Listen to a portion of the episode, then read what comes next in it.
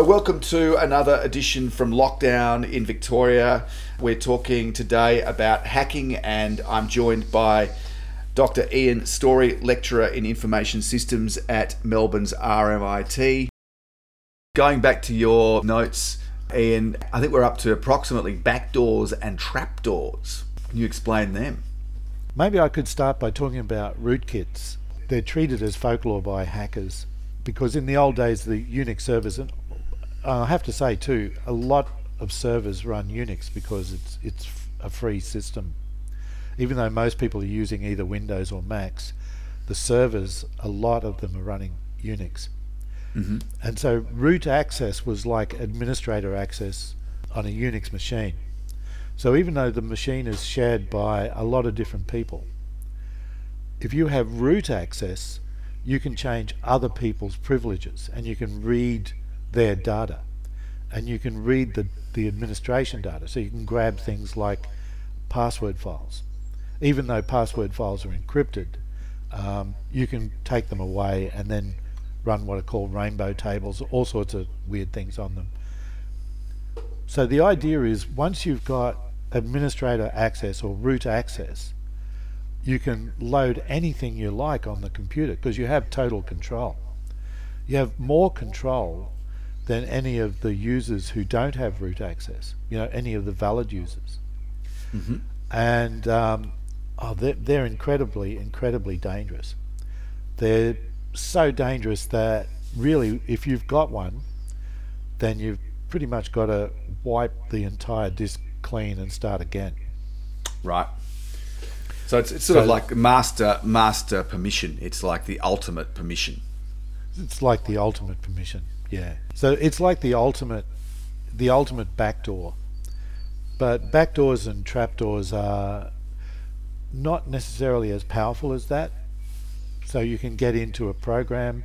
I used to program in ways of getting into programs that I would develop so that I could go in and find and, and track errors, you know, not necessarily see data for the client, but to, to track errors in the system. So various system variables would be useful to see. But it's like it's like those Easter eggs, you know, where you can click on this and you can click on that and you can click on this and then up opens a, a diagnostic screen. So that would be a backdoor. A trapdoor would be maybe just a password that that lets you in so that you could gain administrative rights to a, to a piece of code or or a machine. Mm-hmm. So these these are really really bad. Another thing, kind of related to this, I guess, is a time bomb. There are examples of people who've done this, where they set off a piece of code to go and delete a whole set of files on a on a hard drive at a particular time. So if someone's been sacked, they put a time bomb on the machine, and then a couple of months later, you know, um, all the files are deleted. Great. Uh, um, yeah, so there's logic bombs that go off in under certain conditions. You know, someone's looking at my files, so I'll delete all their files, all that sort of stuff. Right. yeah. They're actually pretty easy to set up. Um, yeah. Great.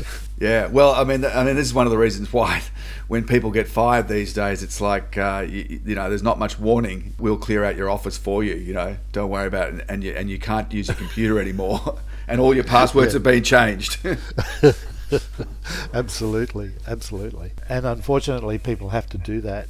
One of my classes is about how to do that, and I always feel guilty teaching it. really, how how to fire people securely. Well, I guess so. I don't phrase it like that, that uh, Piers. um. so, how do you take me through that? I mean, this is part of the conversation about hacking. I mean, how do you, how do you fire someone securely, Ian? you ask them to clean out their desk of anything that they have that belongs to them. You know, five o'clock on Friday afternoon. You get a security guard and you walk them down you ask for their identifiers, you know, their cards or whatever. Mm. I think I avoid teaching it when I have the opportunity, actually, mm. mm. because it's not a nice process at all. no manager likes firing anyone. You know, let's face it. It's it's not a not a comfortable thing to do. But sometimes it has to happen, and sometimes you might have very you know very valid reasons for doing it, and sort of doing it in a way that, that doesn't cost you too dearly. There is always the possibility of revenge or bad blood. Yeah, well, believe it or not, that does happen in organisations where um, people uh, become, you know, they have vengeful thoughts about other people in the organisation or about what the organisation owes them. Um, mm, mm. And uh, and in some cases, um, even they are mistreated. Mm. Um, it goes both ways. Sure. Yeah, so it's, it's important to deal with those kind of things. But yeah, it's never nice. One kind of attack that I think is a little bit outside of hacking, I guess it is hacking, is called the man in the middle attack. Yep. This is pretty hard to set up in the labs. It's kind of like that, you know, that Qantas web page example that you had, mm. where someone identifies themselves with a man in the middle, quote unquote, and they're not really the other party. So, an example of this is one of my um, teachers actually worked for Ericsson, and they did work for the French police force, and they were able to set up man in the middle attacks on cell phones.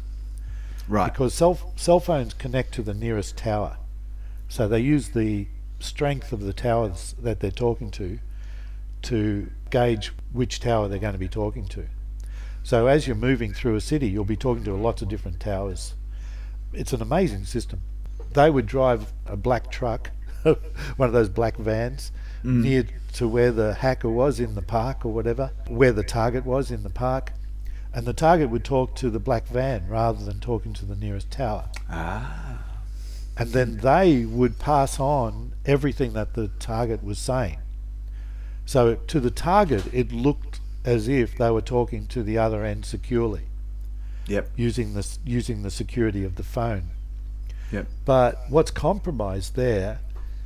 Everything works correctly as far as the target is concerned. They they hang up and everything has happened properly. But what has happened, of course, is that everything has been listened in on. And this is an important attack to explain to students because it's an attack that can be done on, on the public key system. So, how do we know that we're getting Amazon's public key when we when we go into Amazon and we sign in? How do we know that we're getting their public key? This is a huge headache for the public key system, and it, it means that we need an entire infrastructure to handle it. And you may have heard of PKI. Mm no, people people don't say it as much as they used to. PKI is public key infrastructure. Mm. Infrastructure. So public key infrastructure is what allows this system to hang together. Where when you get Amazon's keys, they're actually the the the uh, encryption keys for Amazon. Yep. It relies on having like central authorities, a number of central authorities actually, certificate authorities they're called it's a pretty complex infrastructure that's developed just so that when you actually buy something from Amazon, you're not giving your money to somebody else who then yeah. passes on the transactions. So that man in the middle attack is something that's important to think about because it it explains why we need public key infrastructure. It's amazing how critical these sort of things are, and we take them for granted. And most people, and this is the reason why I guess hacking is so much of a problem, is because most people you know they're just not aware of this level of detail and they can't be. I mean and particularly older people because they haven't grown up with computers and they're not sort of tech savvy and they don't get it's it's hard to explain or even get them to use second factor authentication say for their banking. And so they wind up quite vulnerable you know, and, and, and getting them to make sure the software on their browser is updated so that when they do internet banking, that's secure, or, or teaching them how to use an app. Younger people or people who've either talked about it, you know, through it through a general science and tech show, which which I've done, and and the guy that I do the show with, John Young, is is pretty savvy with this sort of stuff. So I've picked up quite a bit from him. But most people just aren't aware of this stuff, Ian. They just well, don't. I think even, like I said, even amongst security people, they get lazy. Well, not lazy, but they think, oh, if I'm going to get hacked, I'm going to get hacked. Mm. And they get complacent, is the word. Yeah. And younger people as well. And when you're working for a boss and you're stressed out and you, you know, you've got timelines and things, you just don't think about phishing attacks No. or um, social engineering or the, the problems with phishing attacks. These very basic rules have to be reinforced again and again and again. And also, in some organizations, there are people who've never used these rules.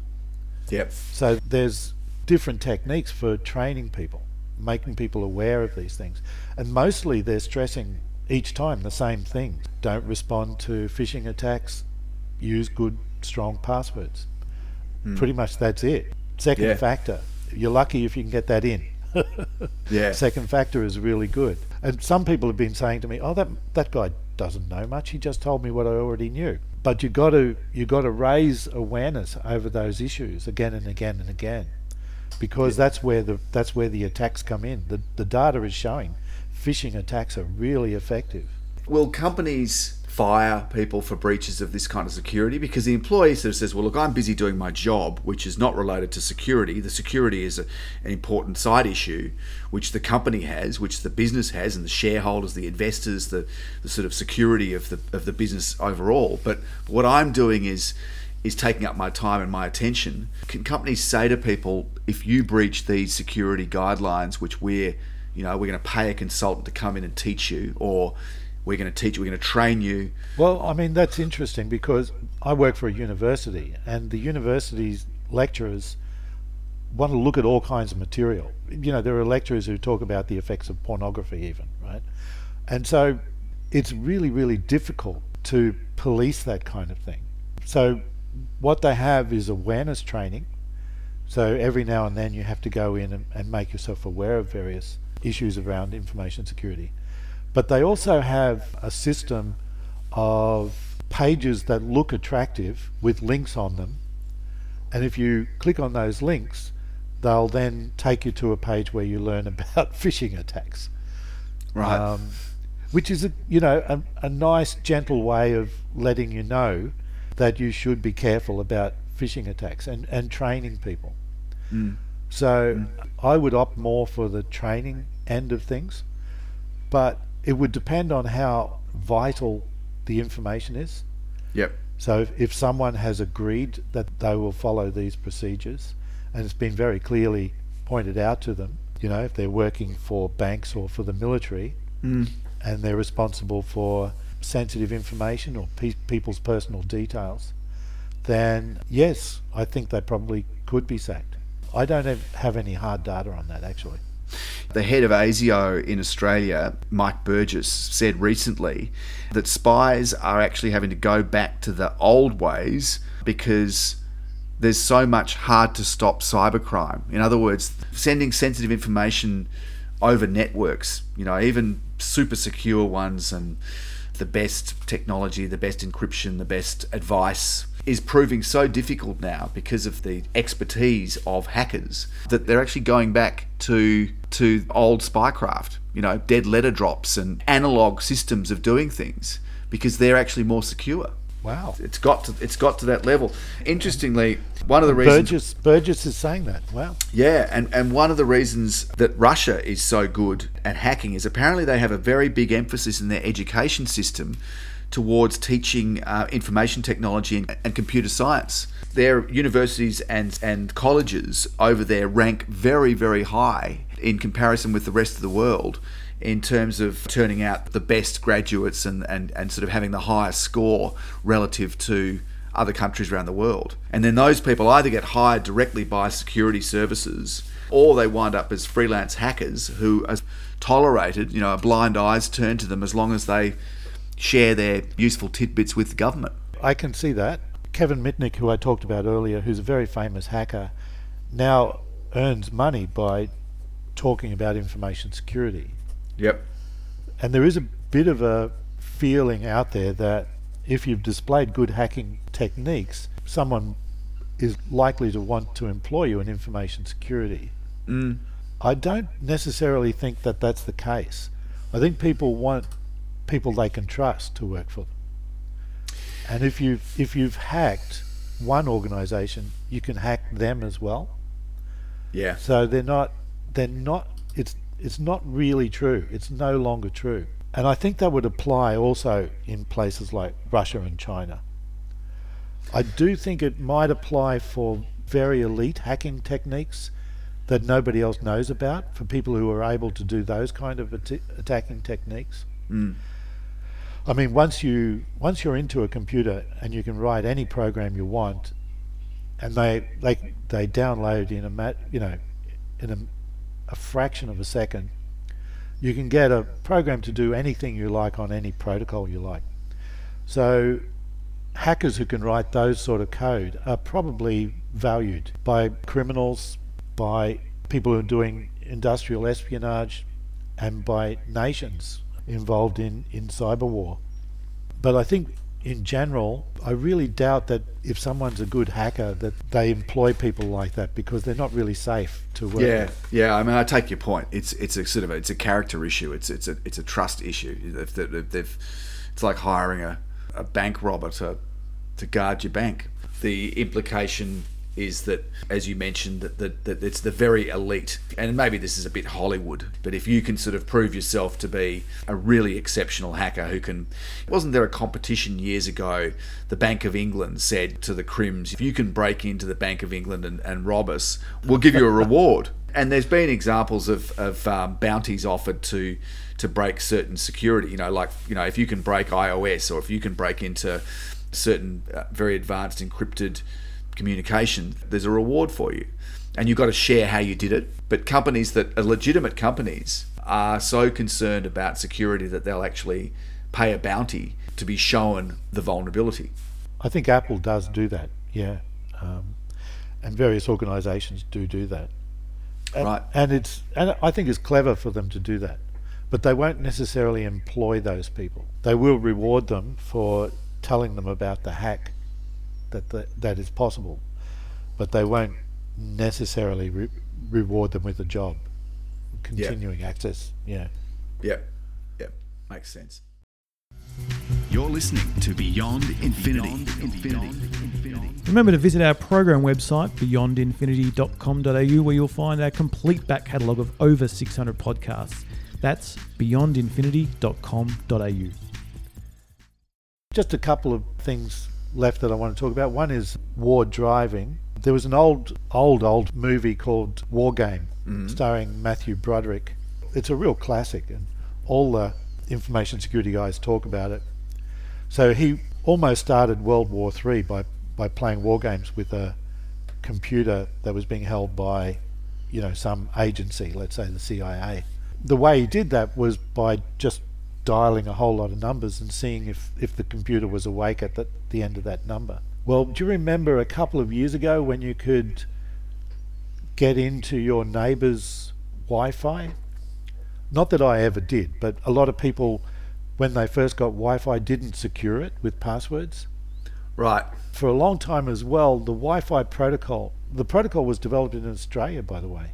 The Yes. technology was developed in Australia. Beautiful, Yep. but it was still having teething problems, and so you could set up a laptop, drive around the neighbourhood, connect to a Wi-Fi outlet, and just hack into the password.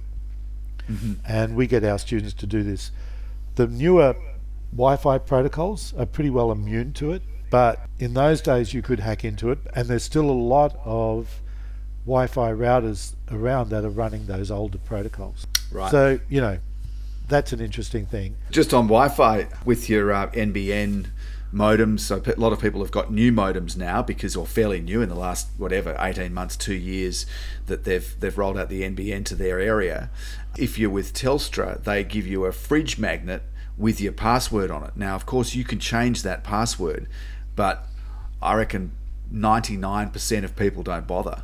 You know, so you're getting a Yeah. password that's that's been issued. I don't know, like by a company that that has a record of it. And not only that, someone comes around to visit you, mm. Yeah. It see, sees your fridge magnet. yes. Can you access computers or devices that are connected to Wi-Fi just by having access to the Wi-Fi password? Is that does it get you into the computers that are using that network, or is it just it's just letting you use that service provider for internet access? it can get you into their service provider, and then you can use up their their data. Right? Okay. that's one okay. thing. Yes. But it depends how how open they are. Some people have movies connected to their to their router, hard drives full of movies connected to their router. Um, so you could plant something on the hard drive. There's also techniques for hacking into routers as well, and this is something I I always knew about, but one of my friends at work told me it's probably a good idea to turn your router off and on every every week or so. Right. One of one of my friends has a automatic way of turning theirs off and on every night because you can actually hack into the router software, and uh, you know, hackers can add code, add trojans to the router software. Right. It all depends how how sophisticated they are, but they can, if you're open to it, they can get in and actually use your devices. You know, Wi-Fi can also be used to locate you in your house. The Wi-Fi signal. So you don't even have to have a device. You don't even have to have a phone in your pocket. Just the Wi-Fi signal going out, emanating from wherever it's like wherever the modem's located in your house, can actually locate you in that house. No, you'd have to have the phone in your pocket. No, I don't think so. No, I don't think so. I think it's to do with it's the waves that are going out can actually be read Ah, oh, to, okay, to, to, to pick What, up a the moving, a absorption. yeah, to pick up a moving ob- object. okay. I didn't know that. I do know there's a new Wi-Fi protocol that they're talking about, Mm. which will allow a lot more connectivity. So what's been happening? Wi-Fi channels. There's only really a few of them that can operate all at one time. Most of the time, when you're loading a web page, your Wi-Fi is doing nothing. It's only when the loading occurs, and then when you click the button to go to the next page. Okay, so there's not really a lot of traffic. When I run a test, for example, in my labs, I've got maybe 30 students doing the test all at once. Mm. But the routers can only handle about five connections all at once. So how does that happen? Well, it happens because when they're on a page running the test, they're not actually connected to the router. It's only when they hit next or save or whatever Yeah, yeah, that the router is. But more and more, as people live in denser high-rise buildings, and there's many more devices that are running Wi-Fi, there's collisions happening all the time between these different channels. yeah. So, Wi-Fi six is adding a new frequency. It's a lot less susceptible to crosstalk from one channel affecting another. Mm-hmm. Mm-hmm. So that that's something exciting to look forward to. And I'm always amazed that you know the number of devices that are that are watching streaming video, Netflix or other, all at once on the one modem, and with Yeah. with just a pretty ordinary NBN. I mean, as everyone knows, NBN's not that fast. Most people are only getting about 20 meg or something down, and yet somehow that they cope. They're able to buffer and deal with with three or four or you know multiple devices all streaming videos. So instead of it just being a you know a click on reloading this page or submit this or whatever which is just sort of a little moment by moment thing with pauses in between streaming is pretty constant. And and yet it It is- somehow it is actually yeah you're right. It's really amazing. Mm. not the encryption the compression algorithms you Yes. know, allow you to allow you to get pretty decent audio really good audio and pretty decent video Mm. um, through a a Wi-Fi connection and people you know bunches of people doing it all at once it is amazing it's really Mm. amazing Mm. and as people though move towards 5k and 8k it's going to become more challenging Yep. you know uh, 5k video 8k video just to sort of wrap things up a little bit Mm. one thing i tell my students is that a virus is actually the particular kind of malware so the malware covers uh, viruses worms trojans it also covers in some cases scareware but everybody now calls them viruses but a virus is something that doesn't have its own reproduction. You know, it's like a virus and a bacteria. a virus just has the DNA. Bacteria has all the mechanisms for making another cell from the DNA. So a virus is something that triggers another program. Right. And so the term isn't often used technically correctly. But I tell my students not to be too smart because everybody uses the term virus to cover all malware. right. Okay. Um, you, know, you don't want to make a nuisance of yourself, but but um, the term is is uh, is technically not used correctly. the main use of that word is is just to imply the ability for, for to, to spread easily. Correct. Yeah, to spread easily, but also to use some other program in order to do it. Right. Where, whereas a Trojan or a worm, it's its own program, and it can it can actually do its own spreading, Okay. not not relying on another piece of code. Virus is then more likely to exploit an existing vulnerability. Yes, yeah, but that's that's only the technical term. I mean, um, I think eventually one day a virus will mean malware, and we'll forget the term malware. A Trojan is an interesting thing. That's a program that looks like it's doing something else. So you've got a calculator, um, free on the web, and it's actually full of viruses, full of malware. Okay, they reckon that there's quite a few security software, you know, anti antivirus software, which are themselves viruses. Great. Free antivirus software is not necessarily great. I don't know if I've talked about it before on with you, but um, there's a disc that looks like a CD, but it's a different color. It's almost like stone. It's called an M disc, and most media are only guaranteed for five years. Um, I'm talking about USBs as well, SSDs, hard drives, CDs, DVDs, tape. They're only guaranteed for five years. Right. But M disk is guaranteed for 200 years. Right. Okay. So it's a really good backup mechanism. You have to have the right drive. I, I bought one, it's fairly cheap, and you have to have the right discs. They take forever to record, but mm. when they do, you've got that data, you know, you've got that peace of mind that you've got data for 200 years. I was uh, suggesting this to my business students, and they were saying, no, it's a good idea for data to disappear after five years because then the tax guys can't get you. But then, but then, isn't isn't it illegal? You've got to hold your data for seven years, haven't you? Oh, Well, for seven years. Okay. well, accidentally, my data was dis- corrupted. that So- wasn't me saying that. If anyone is listening to this, that wasn't me saying that. That Well, was we're ho- my student. we're hoping in, that- in jest, right? Right. Yeah. Yeah. Well, there will be. I'm hoping that there will be some people listening to this, apart from us. But Ian, we're digressing a bit. But I mean, I, I think that's an interesting one. Just on, da- you know, we're talking hacking and data security is is linked to that. And I've got you know all these sort of. Uh, like like photo album folders with with um, burnt discs in them, you know DVDs that were burnt, uh, or data discs. You know, I remember when you had 700 and then you had 4.5 gig data discs, and that was how I backed up heaps of photos and all sorts of stuff is backed up on them. And then also those external drives, you know, made by Western Digital or made by you know, I mean, they're dime a dozen. You can, you know, they're, they're cheap and they're. The thought that they're going to only last for five years, so you've got a room or a, a shelf full of these things, and you've just dumped all your data there.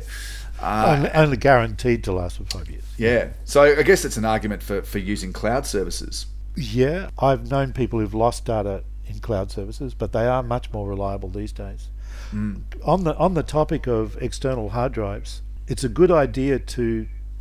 This is why M disks are good because you you know you take it out, but if you leave an external hard drive attacked and you get a um, you get a an attack where they're corrupting your data, you know where they're encrypting it, Mm. a ransomware attack where they're Yeah. Yep. going through all your files, you can still get that data being lost because it's still connected to your computer. So you're supposed to disconnect those and then only connect when you're backing up. Absolutely. One last kind of attack is called Van Eck phreaking, and it's amazing because it doesn't need any kind of attachment to your computer. It's not that it reads Wi-Fi or any any signal, you know, deliberate signal coming out of your computer. It just reads the the signals between your computer and, and your screen Wow. and and it's able to to detect the signal that's coming between your your computer and the screen and build up a picture of what's on your screen. And it's claimed Bruce Schneier claims that it's possible to do this from a kilometre away. So that's amazing. Can you clarify when you're talking about between your computer and your screen? So you've got a cable, like often an HDMI cable, that, that connects your computer to your screen, or say an, ex- Yeah. an external monitor on an HDMI cable. So there's some kind of wave, there's something being released which is readable along that Yeah, cable. it's it's like an antenna releasing data out into the real world. right. And they're reading the, the signal coming off that antenna. And the only way to beat it is to have a Faraday cage, which is a, a wire mesh around either your room or your computer. Okay. Do you have a Faraday cage around your room where you're sitting now, Ian? Yes. But there is a movie, Enemy of the State. yeah. In that movie, he has a he has chicken wire all around his computer setup for that very reason to Okay. act as a Faraday cage. Will Smith says, "Geez, I'd love to see the chicken that lives in this coop." years ago, at, and this is going back to the 80s, the late 80s, when I was at uni, I did a subject with some, some police, and they told me that they had technology. This is so, this is what, 30, 35 years ago.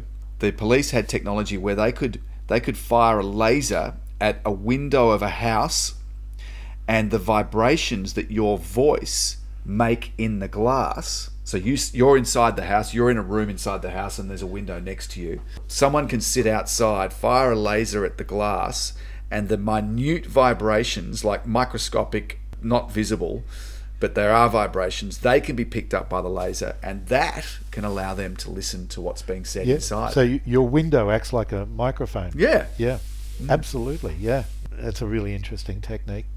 Mm, and it's been around for ages. So, thank you very much to Dr. Ian Story, lecturer in information systems at RMIT. It's been a great chat about hacking and all the different forms of it, and, and old versions, and, and data security, and some of the newer techniques that are being used.